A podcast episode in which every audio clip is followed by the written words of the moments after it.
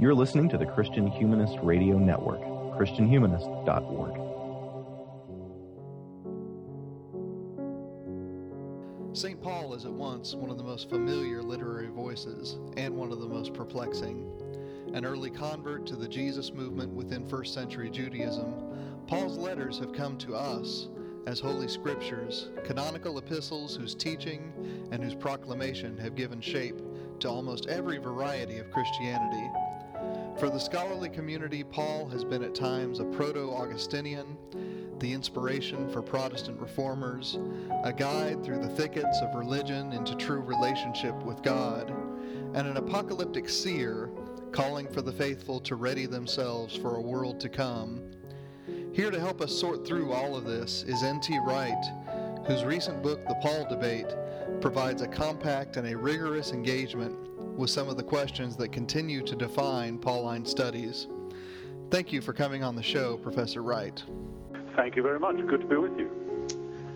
Well, you open your book proposing that although the church had not yet invented the term St. Paul was doing something like theological education, not only in person when he visited this or that church, but through his letters. How can that framework, that educational framework, at the outset of our conversation, help our listeners to think about your approach to Paul's letters?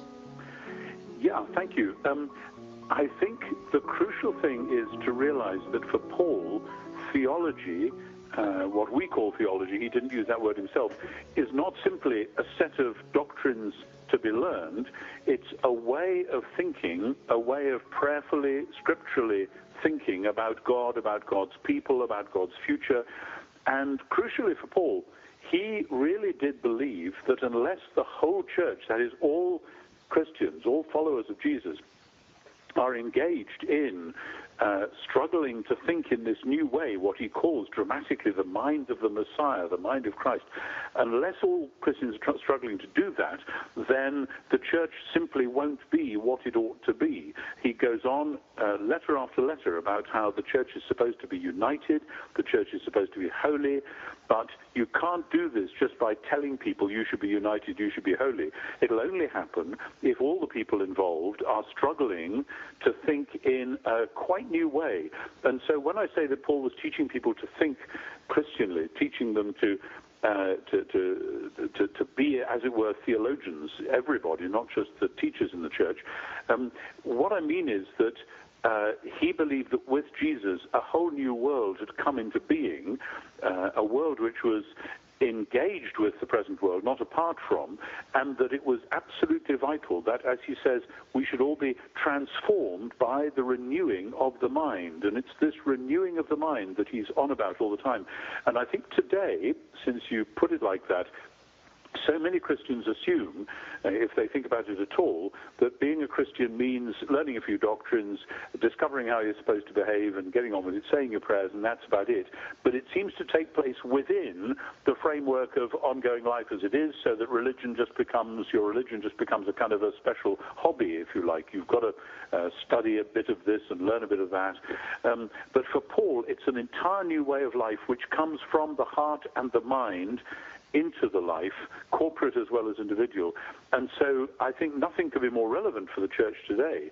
We, we, we may say we believe in unity and holiness, but the modern churches are not good at either of those things.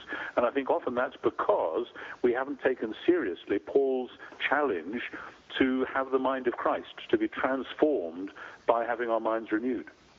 Right. And that term holiness that you focus on a good deal in the opening chapter of your book is a term that, at least in North America, so often gets associated with certain prohibitions, certain acts of abstinence. You don't smoke, you don't drink, you don't chew, uh, so on and so forth.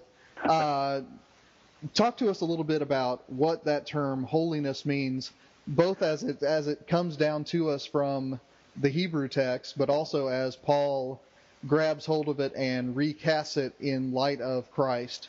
Right, right. Well, I use the word holiness like I use the word unity as a shorthand to sum up several connected things that Paul says, and so we need to unpack it a bit. Obviously, holiness is a biblical concept, it's a Pauline concept, and the word holy itself goes back to a Hebrew word which has to do with the way in which God is utterly set apart from anything that reeks of death or uncleanness or corruption or decay. Um, and so that's why the ancient Hebrews are given a sacrificial cult to remind them that if they are to approach God or if God is to approach them, this is not just a pally, chummy sort of thing, oh, yes, God, isn't that good? But that actually we're dealing with one who is utterly pure uh, in a sense which uh, again, it's hard for us, for the reasons you mentioned, even to get the word pure right, because people mm. flatten that out into two or three little prohibitions. But this is to do with God the Creator being the source of all life and all joy and all beauty and all power, and the way in which we and our world have uh, colluded with forces of decay and evil and rebellion, which which actually belittle us and turn us into less than we're meant to be. and so for Paul, the idea of holiness is about becoming genuinely human. And he sees Jesus as the true human being. He says he is the image of the invisible God. And of course, that goes back to the creation story with humans made in God's image. He says Jesus is the ultimate image. And our uh, longing and our calling is to be renewed in knowledge, knowledge, he says again, according to the image of the Creator. In other words, we are to become genuine human beings. And Paul would say that because we have lived so long in collusion with corruption and sin and decay and death, uh, we've got kind of used to that, and we think that that is normal human existence. And he's constantly saying, no, it isn't. There is a different way to be human, and it's it's it's not an upside down way. It's actually the right way up. We're all the ones. We're the ones that are all living upside down, and mm-hmm. that Jesus is both the means and the model for this kind of renewed human life. So instead of a bunch of prohibitions, it's actually um, all the things which he says go to make up a genuinely human life, like kindness and forgiveness and and, and gentleness and self-control and what he calls the fruit of the spirit um, and compassion and patience and things like that.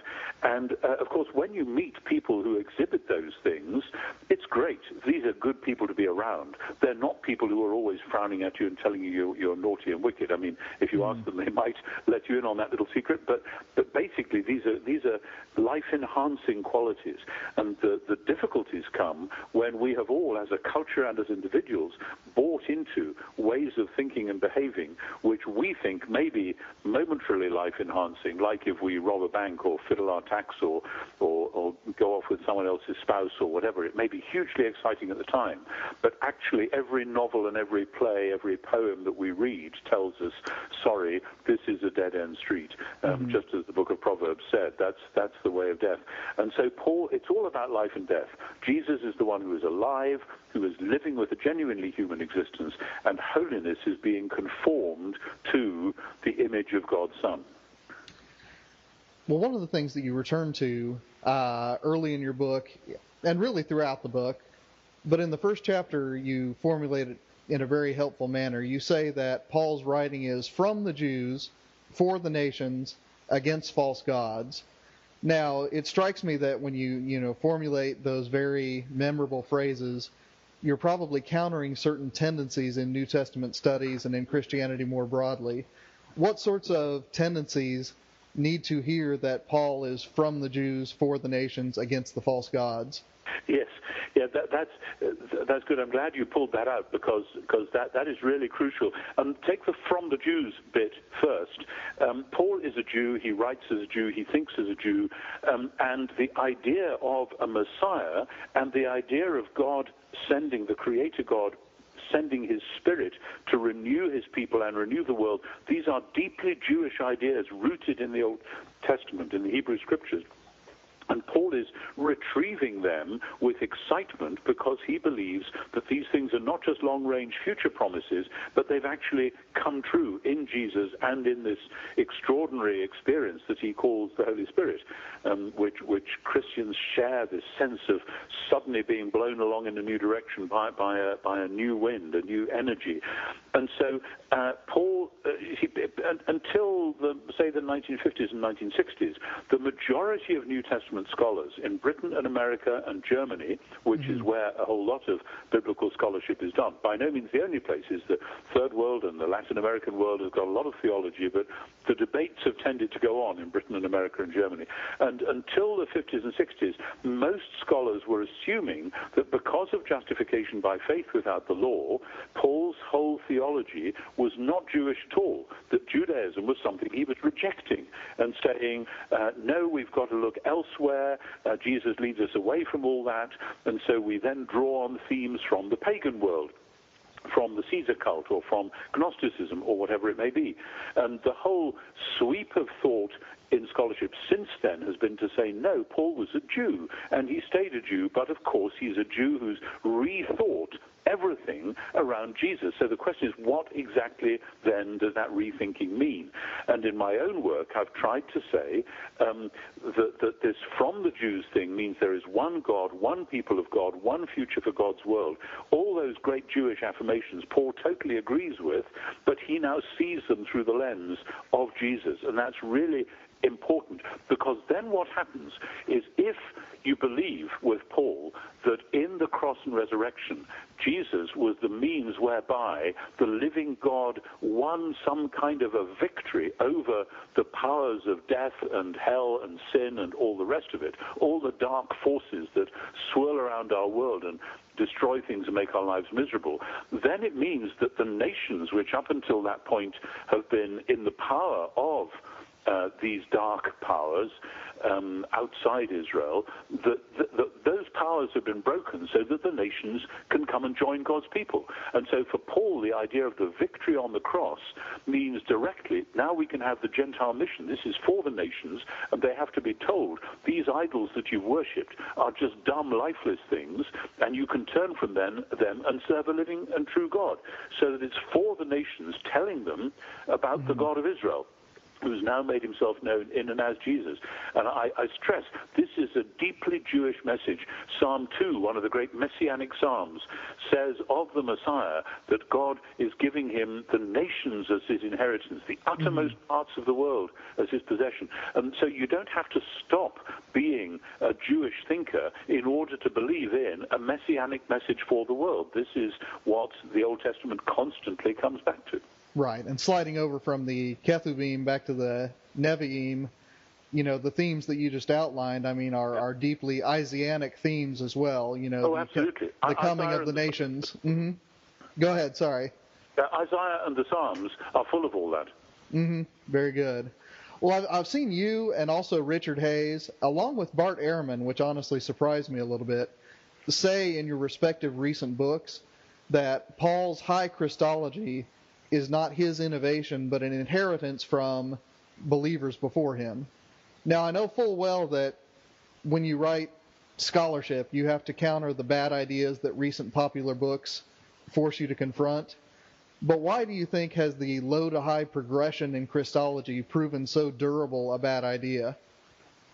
That, that's a very interesting question. I think deep within European 19th century culture, there was this idea that early Christianity developed rather slowly. It started off as a Jewish thing, and therefore people assumed it must have had a low view of Jesus because they would say, well, the Jews were monotheists, so they couldn't think of Jesus as, in some sense, God. So that it's only gradually, as the gospel moves out into the wider world, that people can start thinking of the divinity of Jesus. And of course, this is on the assumption that you're looking at a continuum all the way into the third and fourth and fifth centuries with the great councils and creeds and so on. Mm-hmm. And so people then say, well, after all, if Paul did think Jesus was divine, this must have been hugely controversial, and so no wonder there was trouble and so on. And I want to say, um, actually, even though that's a comprehensible picture and it goes with a kind of a 19th century ideology of a steady development, a gradual progress, it really doesn't fit historically with the evidence. Again and again, Paul says in his letters, um, you're in a muddle about this or that or the other. Let me help you sort it out. Or how can some of you say that there is no resurrection from the dead? And he writes a whole chapter about that. We never get anywhere in his letters any hint that some people are saying that Jesus is not, in fact, uh, the Son of God who's been sent from God and who embodies the love of God. I mean, Paul has a very high Christology, to use that jargon. And my point has been that despite the impression one might get, in fact, it looks as though this is not controversial among his churches. Um, mm-hmm. But the point is, it, he hasn't moved an inch away from Jewish monotheism. Um, this, this is difficult for many people to grasp today. There's, I have a correspondent who emails me all the time and says, uh, surely, surely, surely, that both Jesus and Paul just believed in the one God, and Jesus himself wasn't part of that one God, and this idea of the Trinity is a much later invention. And I come back again and again and I say, look, I'm sorry. In Galatians 4, 1 to 7, and I think Galatians is the earliest of Paul's letters, and even if it isn't, it's quite early. You know, it's mm. within 25 years of the crucifixion. Um, Paul says there is this one God over against the idols, but the, this God has made himself known as the God who sends the Son and the God who sends the Spirit of the Son. And Paul says, now that you've come to know God, or rather be known by God, how can you turn back to idols? And so he's using the monotheistic language, the monotheistic narrative of the Exodus, which is underneath that, and he's finding Jesus and the Spirit inside that narrative, not bolted on from the outside. That is revolutionary, but it looks as though the revolution was already well established before Paul ever wrote a letter. Mm-hmm. One of the fun things about reading recent books from people I've been reading for 15 years, and you're one of those people whose books I've been reading for quite some time, is that you come back and remind me of why I find your project so compelling. And one of those places in this book is when you lay out in detail a counter argument both against those who make messianic expectation entirely an ex post facto imposition on Jesus, and also those who make the messianic expectation entirely too easy, basically a, a jigsaw puzzle you can put together from the Old Testament. Right. Tell us a little bit about Paul's Jesus and the ways that he meets and the ways that he disrupts what first century Jews expected. Yeah, yeah, great question. Um, it, it's interesting because in older Jewish writings and in many to the, many Jewish writings to this day, the word goes like this: that um, uh, pre-Christian Jews never thought of a divine Messiah. That would have been a complete category mistake. Therefore, this must be something which wasn't in Jesus' mind and perhaps wasn't in Paul's mind either, but is wished back onto them by later dogmatic theologians borrowing from Greek categories. Now, there's a very recent book by Danny Boyarin in um, um, uh, Berkeley, California, is a great rabbinic scholar and scholar of early Judaism and Christianity.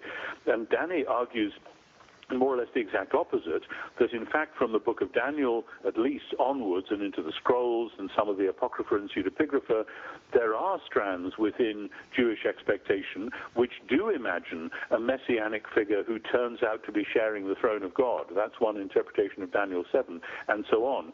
So that in the first position, um, you get Jewish scholars saying all the central doctrines of Christianity are non Jewish and they are cobbled together out of later Gentile ideas. And now you have a Jewish scholar saying, actually, all the great ideas in Christianity were there in Judaism already, but all the Christians did was to pin them on Jesus.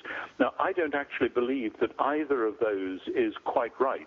I think what happened was that there, there was no um, nobody was walking around saying, well, soon there'll be a Messiah, and of course he'll be the incarnate Son of God. Uh, they, I just don't see any evidence that they were saying that. But when when Jesus happened, if I can put it like that, when Jesus died and was raised and was exalted, and then the Spirit came upon his followers and upon others like Paul, they then quickly started to read their scriptures in new ways, just like Qumran had done after their experience. They started to read scriptures in new ways, and it's it's mm-hmm. something that characteristically in the Jewish world happens when there's been some great event. People go back to the Bible and say, "Hey, there was this going on, and we never saw it before." Um, and so I think what's what's happened then is that um, the the the idea of Jesus himself compels fresh readings of Isaiah, of Genesis, of Deuteronomy, of the Psalms, of Malachi. And what we can see in the New Testament is Paul and others uh, saying new things which were were not anticipated before, but which they are convinced in fact draw out a meaning from Scripture which had not been seen before, but now they realize it had been there all along. So that it's a very delicate balancing act that uh, it looks, I mean, take um, uh, Romans 1, 3, and 4, that Jesus was descended from the seed of David according to the flesh and designated, declared to be Son of God in power according to the resurrection of the dead. Now, there's no text that I know in ancient Judaism which says that when the Messiah comes, he will be raised from the dead and that will prove that he's the Son of God. But what we have is a text like 2 Samuel 7 where God says to David, I will raise up your seed after you who will sit on your throne. Mm-hmm. And uh, and I will be his father and he will be my son. Now, the Hebrew of that, I will raise up your seed, is V'ha'imothi um, which is just, I will bring him into being, or I will establish him, or something like that. Mm-hmm. But in the Septuagint, it's kai anasteso tos spermasu, which already by itself needn't mean resurrection, but when early Christians read that, you can imagine they'd say, there it is, I will resurrect your seed, and he will be my son, and I will be his father. So they say, oh my goodness, we never saw it before.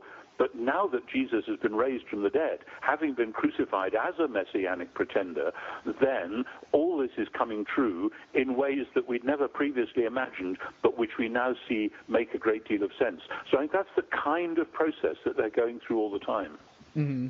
And and just to be irreverent and probably off target for a moment, I mean, I, the way you just described it reminds me of the way that Herodotus treats some of the oracles from Delphi.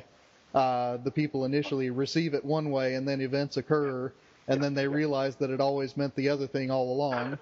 yes, yes, quite, quite. Uh, if you do this, you will destroy a great nation. And he yes, indeed, yeah. uh, and it turns out to be his own. Um, no, quite, quite. And and I mean, sometimes the Old Testament is referred to as the oracles of God, and I mm-hmm. think you can see in Qumran that there's a sense that Scripture is hugely important but often hugely mysterious, and so you need fresh help. And of course, that's exactly what Luke 24 says happened on the road to Emmaus and then in the upper room, that the risen Jesus says to his followers, You didn't get it, did you? Let me tell you what the Scriptures are all about. And it says he began with Moses and all the prophets and went right through interpreting all the things things in all the scriptures concerning himself.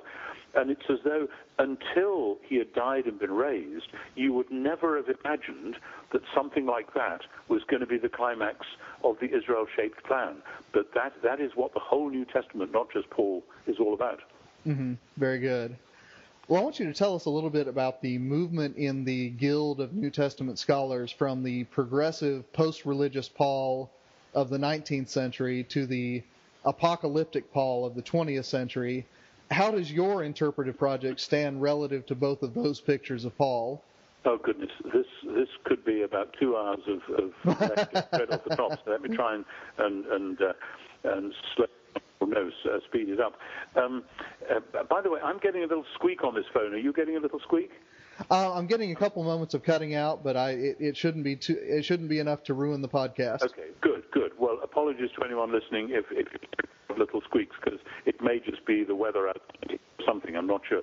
Um, okay, I mean there are lots of different interpretations of Paul all the time in the 19th and the 20th century. And as historians of Pauline scholarship, all we can do is highlight some key features that seem to have been particularly influential. And I have another book just out called Paul and His Recent Interpreters, in which I've tried to do just that. So the, the, in, in the 19th century, often people saw uh, Paul, or at least bits of Paul, as signaling this new way of, of doing uh, loyalty to God or something, leaving behind the religiosity of the Jews and going for a kind of genial faith instead. And so you get 19th century liberal interpretations of a Lutheran justification by faith. And in that context, apocalyptic is almost a dirty word because apocalyptic means something dark and mysterious and frightening and uh, um, dualistic and negative, so on. Then what happened, of course, was this odd hundred years we call the 20th century, when all kinds of dark and dangerous and dualistic things happened all over Europe and in a measure around other bits of the world as well. And emerging from that in the 1950s, we have Ernst Käsemann, one of the greatest German scholars of the mid-century, um, saying actually apocalyptic is the mother of Christian theology. And by that he seems to have meant two things. First, that the early Christians lived on the imminent hope that any minute now Jesus was coming back and the world would end and everything would be different. Um, and also he meant that the gospel isn't just about you uh, doing an act of faith, which means that your religious interiority now feels better before, but it's actually about the cosmic powers, the great power structures of the universe, which are being decisively confronted with the news of the kingdom of God. And Käsemann believed that this message had political relevance to the 20th as well as to the first century. Um, so for Käsemann kind of re-inhabited and repristinated apocalyptic as a good thing because it was what we needed towards the end of the 20th century, having seen all the horrors that had gone on. What's happened since then is that are at least six, quite possibly ten or a dozen, different meanings of the word apocalyptic on offer in current Pauline interpretation. Never mind interpretation of ancient Judaism, never mind interpreting Jesus in the Gospels, simply in Paul. And uh, the, the, there's one which is very fashionable in parts of America at the moment, associated with the late great scholar J. Louis Martyn and his commentary on Galatians, and with others who followed Martyn, um, which is all about, uh, again, God defeating the powers, but this time, unlike Käsemann, for whom that was a future thing, this is about God defeating the powers on the cross, so that the gospel isn't just about how you can go to heaven, it's about the worldwide cosmic thing of, of God being in charge. And I want to say, yes, the gospel is about that, but to label that apocalyptic is very confusing because that's actually not how first century Jewish apocalyptic works, and that's what Paul was into. And the apocalyptic in first century Judaism is about the use of particular kinds of stories and visions and writings to talk about actual real world events, political events, if you like, and to invest them with their theological meaning. And it's very difficult to get that across in the present climate. I've been doing some more writing about this just recently, and uh, but, but, what it says to us, um, to try to make something positive out of all of that, is that if we think that Paul's message is simply about you and me and how you and I can be justified by faith and how you and I can have our sins forgiven, I want to say, yes, it is about that, but it's about that because it's about the victory which was won on the cross, which makes all that now possible. So that we've got, I think we've got to integrate all the strands of Pauline exposition and theology, not just apocalypse apocalyptic and beware of shrunken views of what apocalyptic is, which are prevalent not only in the one I've described, but actually in several of the other views on offer. That's uh, about as short as I can do it, and I hope it isn't mm-hmm. too confusing. But um, in this book, of course, I think it's chapter three of this book, isn't it? Um, th- there is there is a, a, brief exposition of the whole idea of apocalyptic in contemporary uh, Pauline scholarship and engaging with that a bit. Mm-hmm. Well, and I, I, think that the tension that you've done so well, you know, really over all your books, and it, it persists in this book. The tension that you've done so well to maintain is that apocalyptic both refers to the real world that we inhabit, and it also insists on a spiritual dimension to that real world we inhabit. Yeah. And it seems like so many want to do one of those to the exclusion of the other. Yeah. That it's either science fiction or it is political commentary but it couldn't possibly be both. Yeah, yeah, yeah, yeah. Well, actually, uh, you're right that, that many people think of it as science fiction, that this is all about the end of the world and so on. Mm-hmm. And um, a lovely quote from my friend John Barton, recently retired as professor of Old Testament in Oxford, who once said in a lecture that if we read Isaiah saying the sun and the moon will be darkened and the stars will fall from heaven, we know that the next line is not going to be that the rest of the country will have scattered showers and sunny intervals. Yeah. In other words, this is not meant to be uh, a cosmic weather forecast. That, that if you look at Isaiah 13, this sort of language is about the fall of Babylon. That mm-hmm. if you live in the world where Babylon is about to fall, then this is like the Twin Towers on 9 11, plus about five other events of the same magnitude all going on at once you can't just say, wow, that was a terrible day at the office. You know, you, you have to say something poetic, something which invests these terrible events with their theological significance. But here's the trick, and I'm still puzzling over how to say this, but in the ancient Jewish world, they really did believe that in principle at least, heaven and earth were not a long way away from each other in our modern Western world, we are all brought up basically to be Epicureans or at least deists.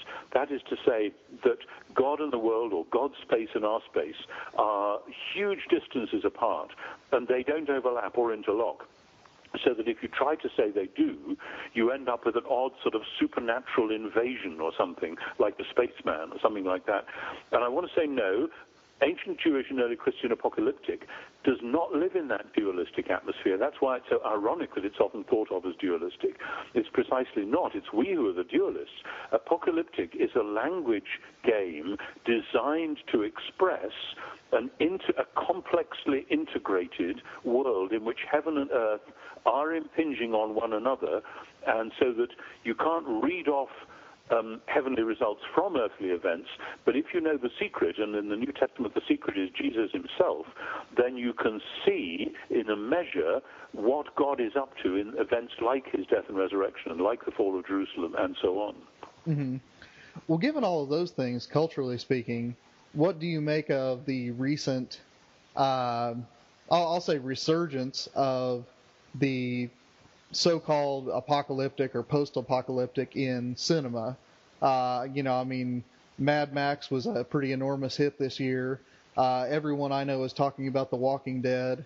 What do you think it says about our historical moment that we are fascinated with grand cataclysmic events that end the world as we know it? Interesting. Interesting. Yeah, yeah, yeah. I'm afraid I'm not a cinema buff. I haven't seen either of the movies you mentioned. Okay. uh, the, the, only movie I've seen recently was when I was in charge of my six-year-old grandson recently, and he wanted to go and see Transylvania Hotel 2. Okay. So I sat through uh, a kiddie vampire movie for an hour and a half, which he absolutely loved every minute of. It's basically monsters and car chases, but with a few fangs as well. Um, and so my, my, my recent movie experience is probably not a good one to judge from. But um, I know the kind of thing that you mean, and I think obviously it goes in a way with the sense, particularly in America, that we live in dangerous and disturbing times, and mm. with events like 9/11 having happened, and with sudden events like whether it's Hurricane Katrina and New Orleans being underwater or that kind of thing, there's always a sense, almost as though in Western culture in general and in America in particular, we know that we are doing so well in terms of world history. You know, there has never before been a generation which lives so long, which can cure so many diseases, which can make so many interesting electronic gadgets. You know, we, we are at the pinnacle of, of civilization from some points of view, but we sense in our bones that there's a dark side to this, that there's a cost to it. And it's maybe like in the Greek mythology, and you know what, what we're talking about is why mythologies attract. And in the Greek mythology, Icarus, who flies too close to the sun, and is is uh, the wax that's holding his his artificial wings on melts, and he crashes to Earth. And it's almost as though in Western civilization we have a sense of we really can't believe we're this high up, we've done so well, and that we have these nightmares, therefore, which we turn into movies and novels and things, about suddenly crashing and burning, literally crashing and burning. Mm-hmm. And I think that's that's part of it. It's also, and I think this is more American phenomenon than a European one, that the dualism of the Enlightenment, this split-level world where God is upstairs and we're downstairs, and yet the rumor has not gone away. He may still be around. So that, that then we think that the only way he could be around is if he suddenly invades, and then if he were to invade, then my goodness, bad things would happen because we'd all be in trouble. Uh, and I think that sort of mythology has a much more powerful hold on the American imagination than it does certainly on the British. Um, mm-hmm. But to go any further, you'd probably need A, a movie expert, and B, a social psychologist, and I am neither. well, it's interesting, though, because the way you just described it is part of what makes it difficult to teach uh, the apocalypse, you know, in the New Testament uh, in church settings because people want to read it as uh, a text of terror to scare people from privileged backgrounds into behaving. Yeah, rather yeah. than being a text of comfort that says that the powers that are already terrorizing you are not permanent. Yeah. Yeah, yeah, absolutely. Uh, I was greatly comforted this week because I was doing an event in a church in the Midlands in Britain, and the pastor of the church, who I had not met before, when he was introduced to me, he said, By the way, you may like to know we've just done a two year study course on the book of Revelation, and we've used your little book, Revelation for Everyone, as the, the, the key text to help us through. So I thought, oh my goodness, I hope I didn't mislead you. He said, No, it was wonderful. We had a great time. Well, good, good. So that's, that's, that's been exciting. Well, one reality that, that never really occurred to me in these terms until I read it in this book is that Christianity was not by any means the only supersessionist movement in first century Judaism. Uh, with that fact in place, well, first of all, talk to us about that fact, but then with that in place, how can Christians in the 21st century take that reality seriously and pay heed to the horrors of the Holocaust at the same time? And what does it look like for Israel to be represented, not replaced, by the Messiah? Yeah, yeah, yeah. Great question. Um, uh, let me first say as clearly as I can that this word supersessionist has done a great deal of damage. I have continued to use it because it is a word which occurs in these discussions, and to avoid it might just be confusing. But people now sometimes use it to describe almost any Christian claim at all, as though any claim for any special status for Jesus is automatically anti-Jewish. And indeed, some writers have said that, that the Christian claims about Jesus um, are, are just inherently anti-Jewish. And of course, as we know, over the last 500 years, over the last thousand or more years, there have been many, many parts of so-called Christian civilization in Russia, in Germany, in Britain, in America too, which have just been content to be anti-Jewish and to imply that there's something bad about being a Jew or whatever it is, uh, or much, much worse, of course.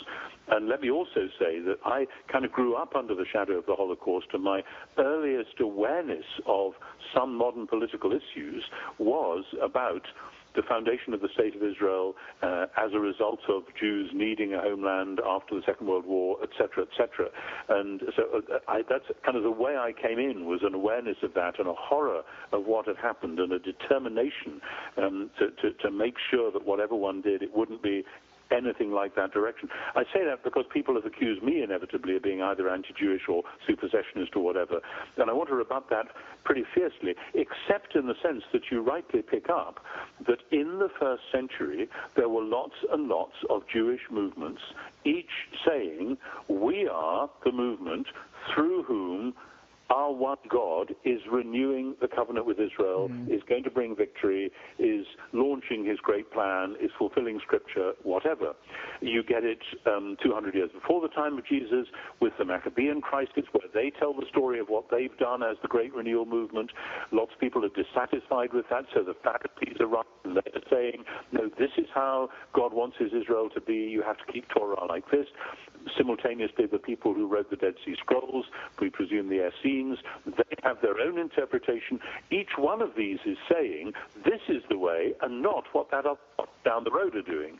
And uh, maybe the Sadducees who ran the temple were saying the same thing. We don't have any surviving literature which we can be sure is from them, so we're not quite sure. But then the messianic movements during the first century, and there were plenty of messianic and prophetic movements from roughly about um, 50 BC to roughly 150 AD. Each one of those movements was saying, this is the way God is acting, and if get in line, then you're out of line. And even then, in 200 AD, roughly, the Mishnah is written by Judah Hanasi, Judah the Prince, um, and his colleagues. And the Mishnah, the codification of Jewish law, is saying this is the center of Judaism. This is what it looks like. So that there is a sense in which every single one of those movements is, in that sense, supersessionist. It's saying this is what the fulfillment of the covenant looks like, not all those other things. And now here's the thing we in the West have turned our view of Christianity and Judaism into religions, and indeed even the suffix ism, as in Judaism or Buddhism or Hinduism, is mm. really a 19th century uh, essentialization of, of something which is much more complex. And, and they didn't think of themselves as religions by going by these names. They were families, they were people, they were worldviews, they were movements. And the critical thing is, when we're looking at first century Judaism and first century Christianity, the Christianity is not a religion over against Judaism. It claims to be what you might call eschatological messianism. In other words, finally, God has sent the Messiah. They know it's a controversial claim, of course they do, but they make it because Jesus was raised from the dead.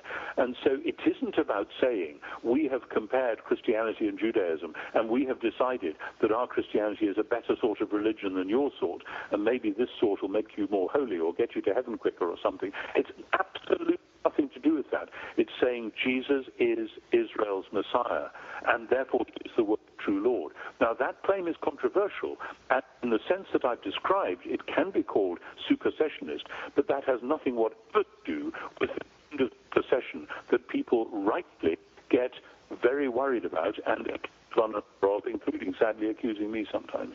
Mm-hmm. So, I, I, I, mean, what I gathered from your book and also from our conversation here is that in some ways, I mean, if you look at text, again, I keep returning to Isaiah, yeah. uh, you get a sense that the the remnant that returns, in a way, sort of you know writes the idea of supersession into the very code, if you will, of what's going to come after Isaiah.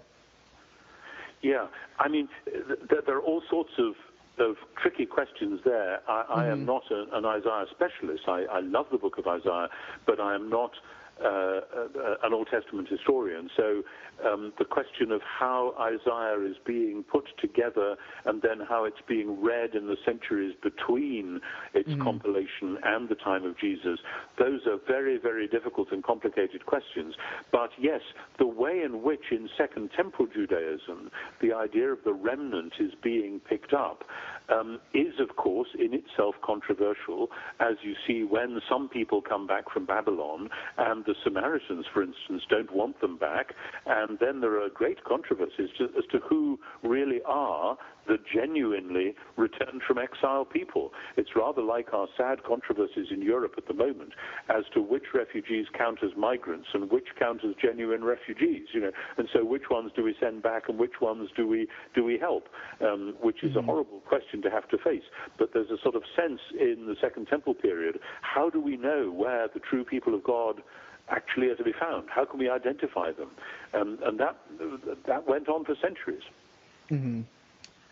Well, I know this can't be the first time someone has asked you to map out the common ground you share with John Calvin, but I'm going to ask nonetheless.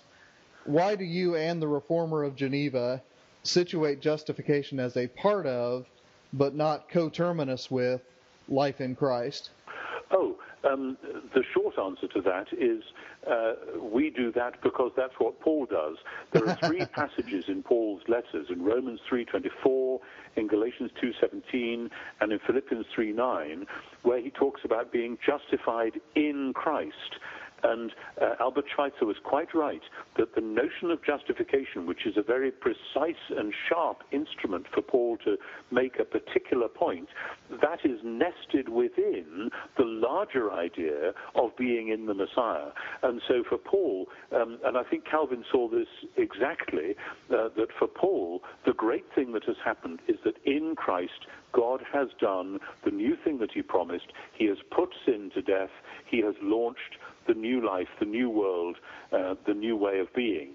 And so, if you're going to share in that, then you need to be in Christ, which happens by grace through faith in baptism um, and has to issue in all the things it issues in. But the point is, if you are then in Christ, you are declared to be in the right. That is, your sins are forgiven. You are declared to be a, be a member of God's covenant family. Now, so that justification, that declaration, happens within the larger picture, the larger story of what God has done. You see, often this has been played out in terms of how you read Romans. And people say, well, Romans 1 to 4 is about justification, Romans 5 to 8 is about being in Christ. But that's actually wrong. If you look carefully at Romans 1 to 4, and particularly at, as I said, chapter 3, verses 21 to 26, you will see that there justification takes place in Christ. And likewise, if you look at Romans 5 to 8, not least at the climax of chapter 8, you'll see that that isn't just about being in Christ, it's about final justification anticipated in the present on the basis of faith, which is itself the result of the Spirit's work. Now, I think that everything I've just said in the last minute, John Calvin would say, yes, absolutely. And mm-hmm. I learned a lot from Calvin when I was much younger. I studied Calvin and Luther as a special subject when I was doing a theology degree in Oxford about a million years ago, so it seems now. Um, however, I am not sure that Calvin understood uh, fully the way in which the story of Israel comes to its climax in Jesus. I think for him, for instance, exile and restoration become a metaphor, a metaphor which is a very fruitful metaphor, because of course Calvin was himself an exile from his native France in Geneva. So mm-hmm. I don't think he sees this idea of a continuing exile from the time of Babylon onwards uh, an exile which, well, you can say it's metaphorical, but what it means is that foreigners are ruling over you and that God's ultimate redeeming purposes have not yet happened. And part of the reason for that is that in the Reformation, they are so keen on the break with Rome that they don't want a continuous story. They want a story with a break in it. So you have the Old Testament, and then there's a kind of a break, and something totally new happens, and the Old Testament is then reduced to being um, simply a book of prophecies. Now, it, that's oversimplifying because Calvin, I think, would dispute that as well. But I do think that, and I'm here agreeing with Karl Barth, that the reformers never quite sorted out their eschatology. And I think that's because it's taken a lot of research on the Jewish world of the time for us really to have our noses rubbed in the fact that many, many Jews in the first century were telling the story of Israel as a continuous story going forward, and that the gospel writers and Paul are telling the same story, only they say that this story has come to its fruition in the explosive apocalyptic cataclysmic events concerning Jesus.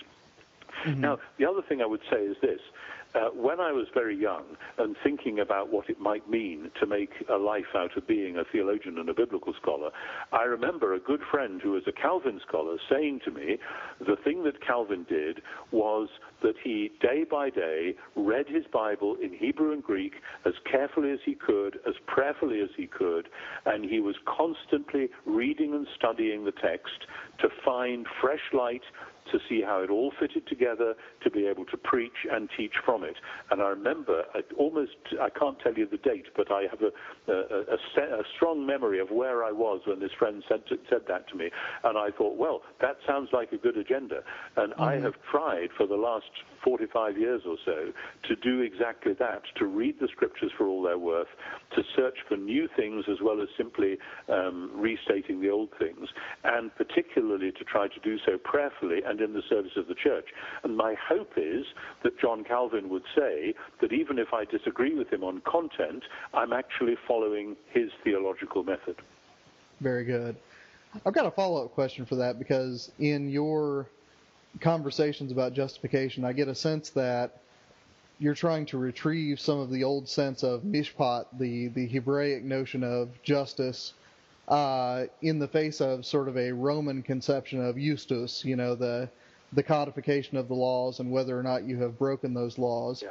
Yeah. Do you yeah. think that do you think that there are any uh, fruit to be harvested from bringing into conversation with those two a sort of Greek Platonic notion of dikaiosune like we would find in, in Plato's dialogues? Do you think that that's Goodness. an influence on Paul in the same way that you know other other Greek notions of ecclesia, for instance, seem to be influential there? Yeah, um, this is a really tricky one because the question of which Greek words, concepts, thought forms are influencing Paul mm-hmm. remains a real teaser. And uh, in a recent article discussing some of my work, Greg Sterling from Yale Divinity School has quite rightly said that though I have tried to locate Paul in relation to Stoicism particularly, mm-hmm. um, and I, I, don't say Paul's a Stoic, far from it, but I say he's in implicit conversation with it, that I should also have brought him into implicit conversation with Middle Platonism. Mm-hmm. Not that Paul and Plutarch were contemporaries, but that we might actually learn a lot by bringing them together. That's something I would love to do, and given another year or two with nothing else to do, that would be an extremely exciting project.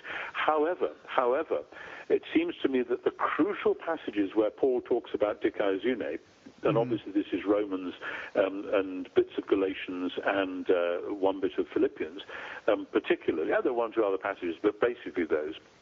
Um, then the obvious antecedents are in Isaiah and the Psalms and bits in Deuteronomy and Genesis, but Isaiah and the Psalms particularly.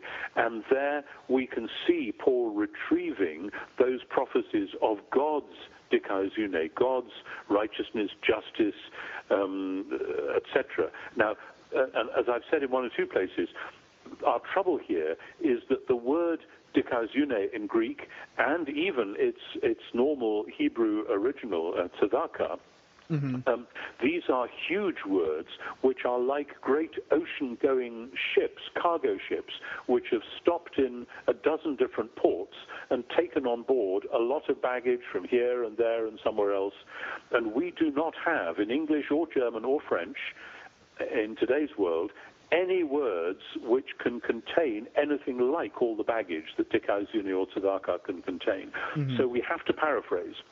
And that's why in my translation of the New Testament, um, I have often been reduced to paraphrasing some of the key passages in Paul, and I don't myself think, in direct answer to your question, that he is borrowing directly from the Platonic tradition. I think it's highly likely he's aware of it, but mm-hmm. he's basically saying if it's dikaiosune you know you want, go to the Septuagint, and you'll find it takes you back to God's righteousness in Isaiah and mm-hmm. in the Psalms, which is God's covenant faithfulness. And because the covenant is all about putting the world right, it is also a judicial or forensic term, and because of both of those, it is also a moral term. But lining up how covenant and forensic and moral sit in relation to one another, especially when there's a lot of misinformation about at the moment in Christian circles by different people who want to highlight different bits of that um, configuration. This is really, really difficult, and we need to take it inch by inch and passage by passage to mm-hmm. see really where it was all going. Okay your discussion of the differences between Paul's letters is fascinating, and I'll admit the, the section of your book that most challenged my own reading. So take a moment as, as we're headed toward the end here to tell our listeners why they should regard those differences not as marks of internal inconsistency or even change of ideology over time, but rather as, as, as you put it in the book, as places where a rhetorician is deliberately choosing his topoi. Yeah. Yeah, yeah. I mean, uh, Paul is clearly faced with very different situations. Even between First Corinthians and Second Corinthians, something has happened in quite a short space of time, which means that his whole tone and style is radically different.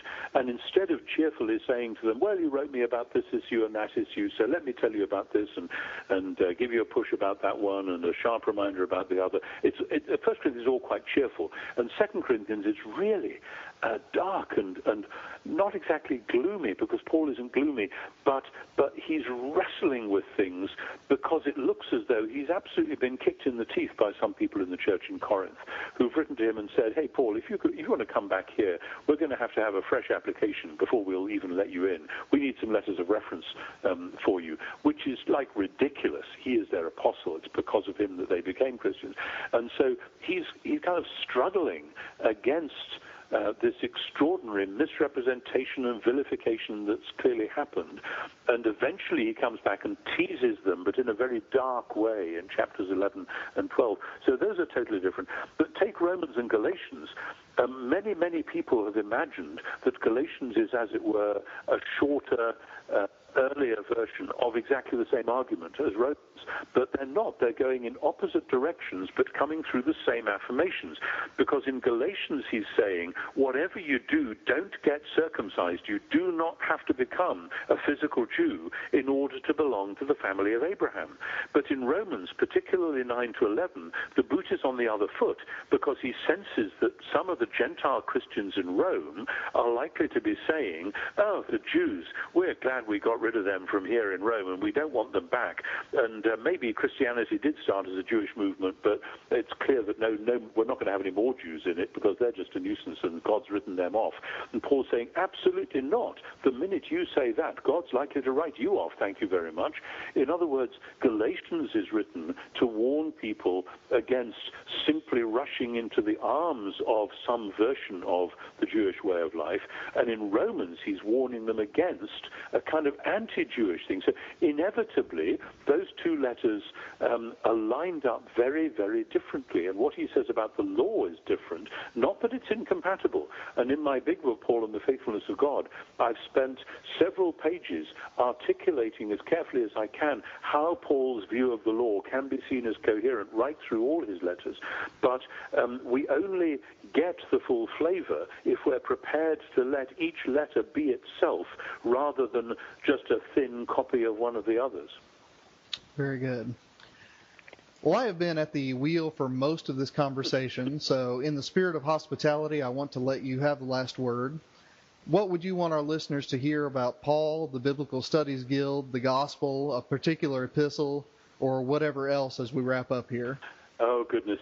Uh, I, I often get faced with, with questions like this, and I, I think I want to say something like this that uh, I go to Paul in my mind's eye, to Paul on the Areopagus in Athens. Now, I know that um, uh, that's obviously in Acts, it isn't in one of Paul's letters, but as I have worked on Paul over the years, it seems to me that the speech that is there put into Paul's mouth by Luke on the Areopagus is a pretty good summary of what we know about Paul, who says in 2 Corinthians that he takes every thought captive to obey Christ.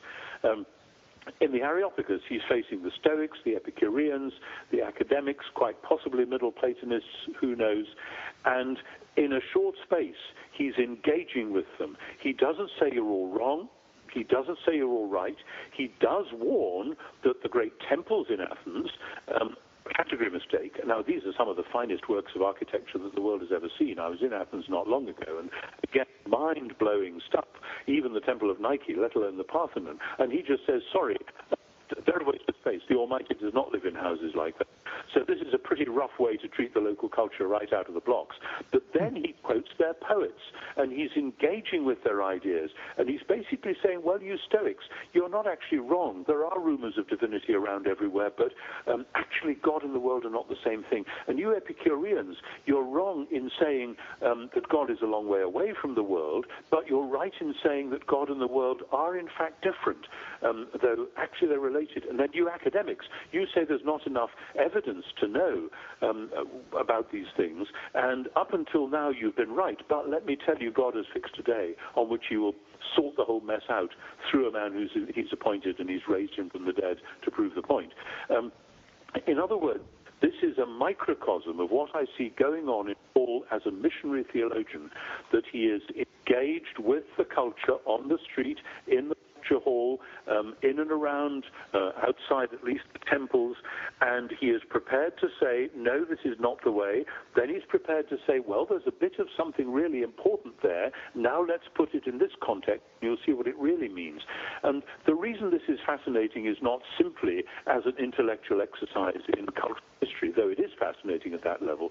It's because it's a blueprint for what we should be doing. Give me about four minutes. As we seek to be witnesses to the gospel in our own contemporary world. We need to understand the philosophies, the worldviews that are out there on our streets, the Areopaguses of our day, and we need to be able to engage them with the gospel rather than simply hurling a couple of dogmas um, over the fence at some of those nasty pagans out there. We need to understand the culture and we'll discover that Paul's gospel is easily robust enough for us to be able to engage with every element of contemporary culture and to bring it into the middle of the Christian proclamation and say, now God has fixed a day when he's going to sort all this out through the man whom he's raised from the dead.